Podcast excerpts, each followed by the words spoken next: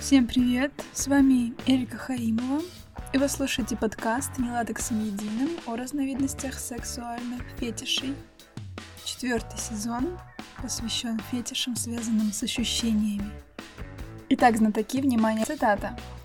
Пару раз, когда полицию вызывали с жалобами на шум, полицейские оставались и наблюдали. Внимание, вопрос. С каким видом спорта связана эта цитата? Ладно, минуту на обсуждение давать вам не буду. Расскажу небольшую предысторию. В 20-х годах 20 века американский профессиональный борец Гас Соненберг договорился посостязаться с индийским борцом принцем Пхупиндером. И договорились они провести матч не на ринге, а на открытом грунте, в индийском стиле. И из-за того, что на землю было вылито много воды, получился матч в грязи. Догадываетесь уже, к чему я клоню? Этот матч не вызвал особого резонанса у публики, но, по крайней мере, он запомнился. В годы Великой депрессии промоутер Пол Бёрш, чтобы привлечь внимание зрительской аудитории, стал специально проводить матчи по мужскому рестлингу в грязи. Так появился мад-рестлинг.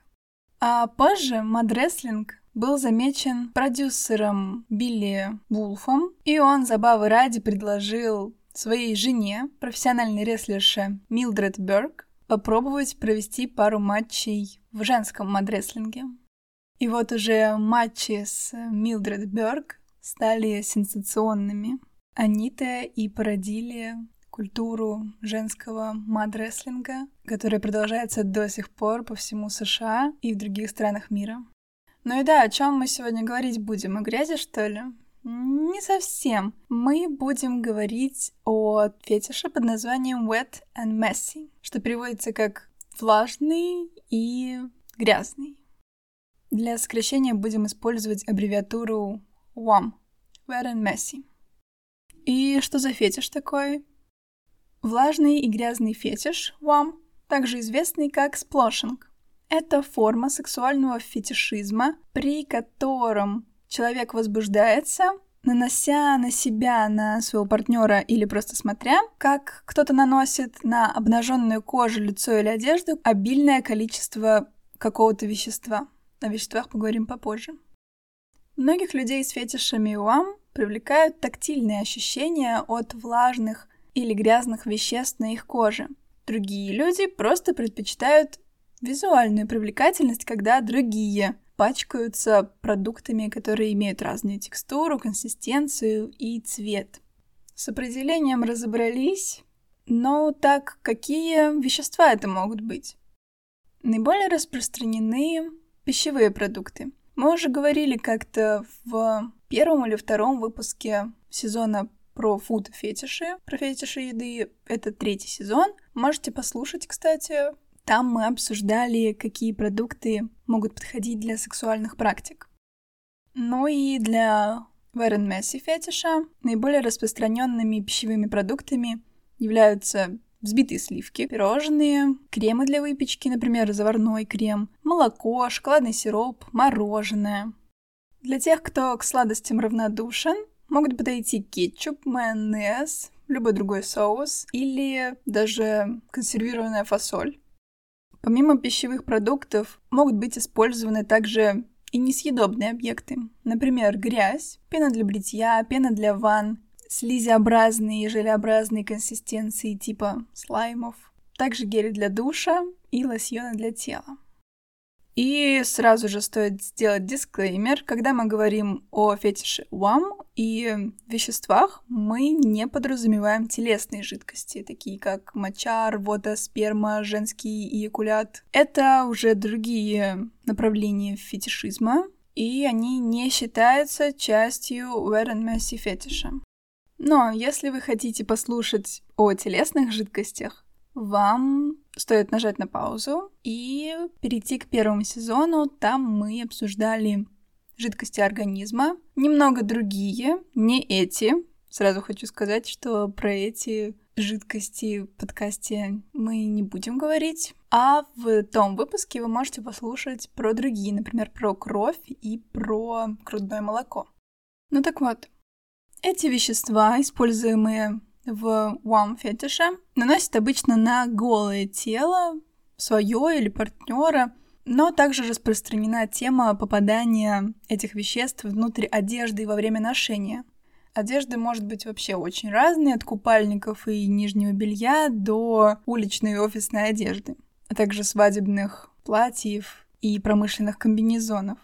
Конечно, здесь можно сочетать еще все специализированные фетиш одежды, например, одежды из латекса или из кожи. Кстати, в подкасте есть и об этих изделиях выпуски, ну ладно, все, хватит про предыдущие, возвращаемся к этому. И у некоторых поклонников фетиша вам особенно популярны белые вещи. Ну, оно и понятно, потому что на белых вещах кажется, что грязи еще больше, что и нужно, собственно, поклонникам этого фетиша. Ну и так как мы сказали, что практиковать вам могут не только обнаженные люди, но и люди в одежде, порно-ролики могут включать изображение как обнаженной натуры и сексуальные действия, так и полностью одетых участников. То есть эти видео можно спокойно увидеть на публичных видеохостингах, например, на Ютубе том же. То есть это опять же, как мы говорили в выпуске про тиклинг, порно для 0 плюс аудитории. И, конечно же, несмотря на откровенный сексуальный подтекст, большинство видео остаются доступными, потому что не содержат изображений ноготы и считаются подходящими для просмотра любой аудитории. Также есть некое пересечение между мокрым и грязным фетишем и фетишем порванной одежды, да, есть и такой. В некоторых сценах роликов вам модели сначала полностью одеты, обычно в довольно элегантные наряды, такие как вечерние платья или костюмы, а затем они обливаются чем-то грязным, после чего их грязная уже одежда разрезается ножницами обычно, оставляя их голыми или почти голыми. Уам также иногда сочетается с бандажом, когда человека сначала связывают или сковывают цепью, а затем уже измазывают в чем-то. Я представляю это как пытку для чистюль и перфекционистов. Но вообще, Уам фетиш хорошо поддается ролевой игре доминирования подчинения БДСМ, где доминирующий партнер, создающий беспорядок, также может быть объектом сексуализации. У вам фетиша есть также субфетиш, то есть подвид этого фетиша. Он называется просто сидение на торте. Сидение на торте, кстати, является и субфетишем фетиша раздавливания, то есть краш фетиша. Но о нем мы поговорим как-нибудь в другой раз. Ну так вот, сидение на торте — это, собственно, сознательное сидение на торте или пироге в одетом или обнаженном виде.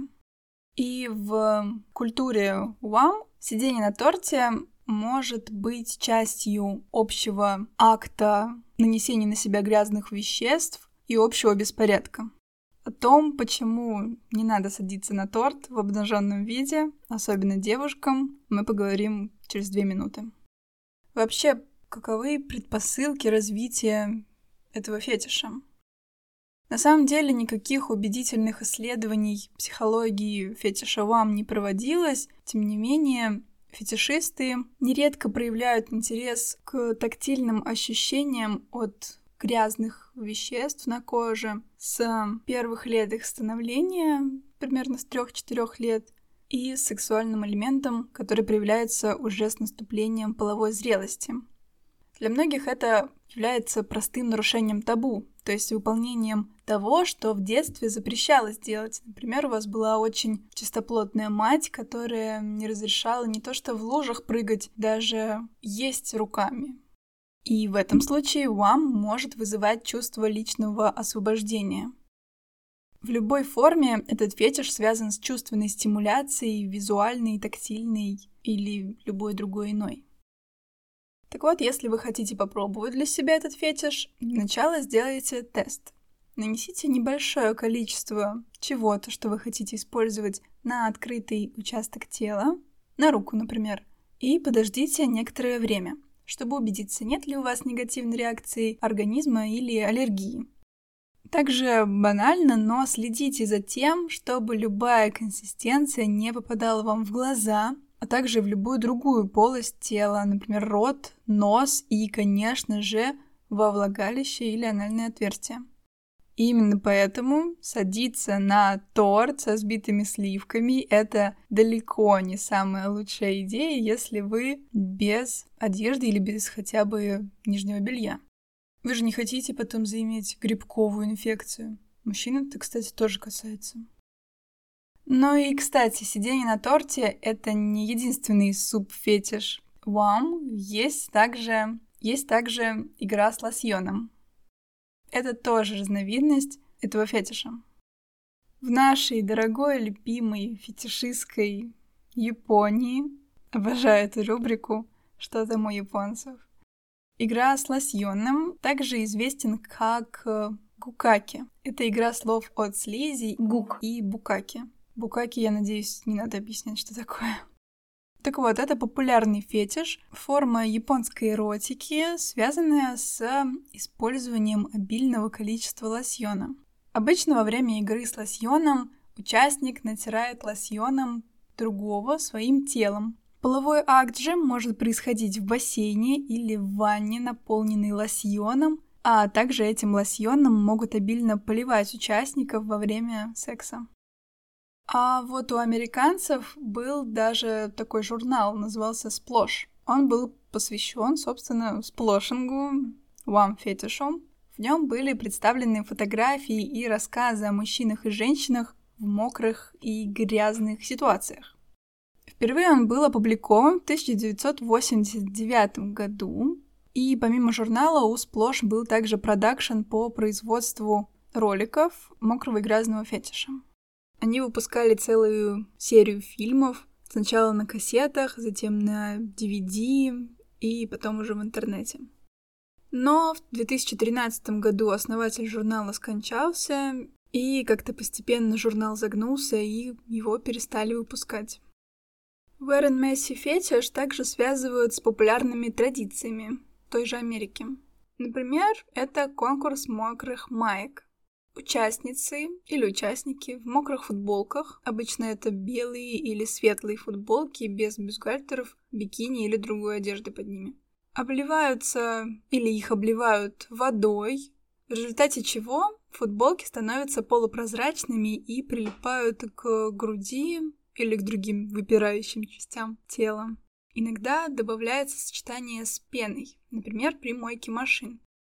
Вы наверняка видели американские комедии, где девушки моют машины или просто веселятся у бассейна, разбрызгивая воду друг на друга. Участники могут по очереди танцевать или позировать перед публикой. Результат конкурса определяется либо реакцией толпы, либо голосованием судей. Но можно обойтись, собственно, и без самого конкурса. В общем-то, сам процесс гораздо интереснее результата. Первый такой конкурс прошел в 1975 году, и до сих пор в Америке он довольно популярен. Ну, по крайней мере, был где-то в нулевых, сейчас уже, скорее всего, вряд ли, может быть, где-то в глубинках. Ну и самая популярная традиция, возникшая благодаря Вэрон Месси фетишу, это мад-рестлинг, конечно же, о котором мы говорили в самом начале ролика. Конечно, неправильно было бы сказать, что Вэрон Месси фетиш повлиял на развитие мад-рестлинга. Конечно, нет. Просто благодаря этому фетишу мад-рестлинг стал таким популярным, каким он является сейчас, и мы о нем, собственно, знаем.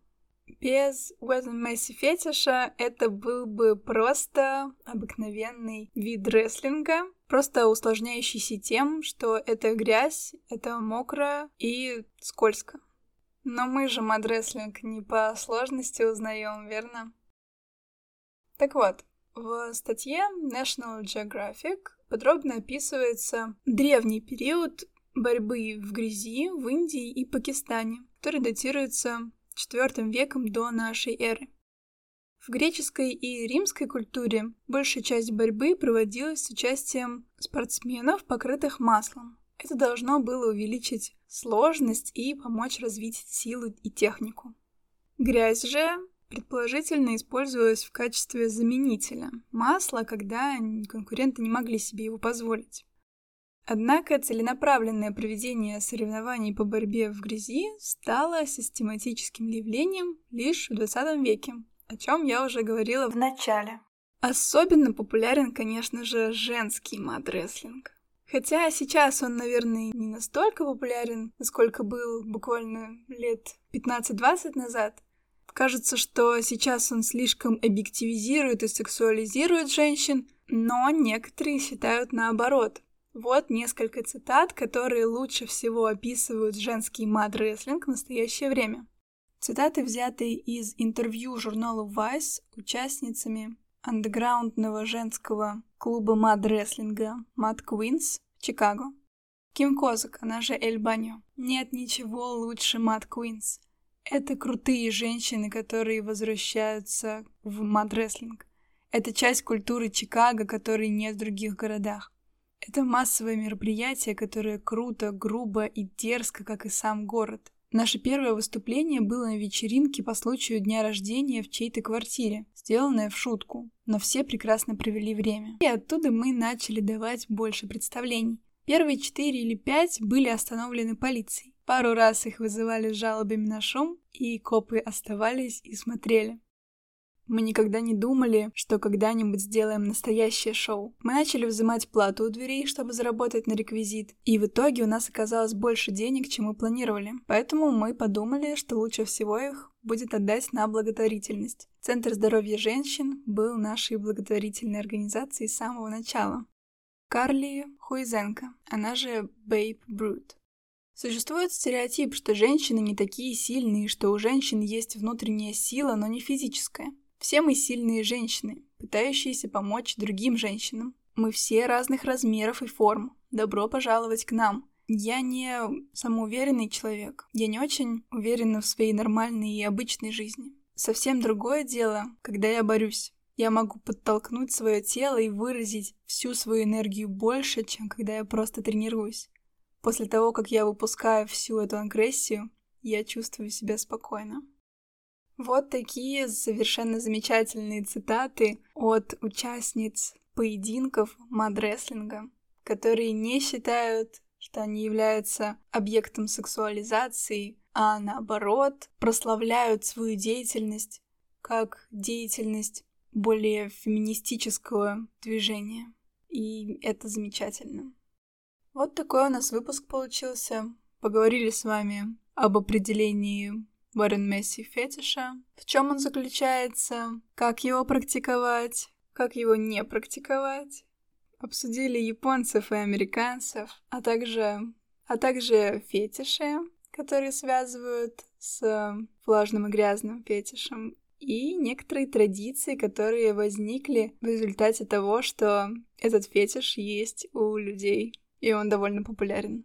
Спасибо большое, что были со мной весь этот выпуск. Ну а я обязательно приложу какие-то дополнительные материалы в телеграм-канал подкаста, так что подписывайтесь, следите за новостями. Ну а если вы не слышали другие выпуски, то welcome! Хотя бы послушайте те эпизоды, о которых мы говорили в этом выпуске. С вами была я, Эрика Хаимова, и подкаст «Не латексом единым». А мы услышимся с вами в следующем выпуске. Пока-пока!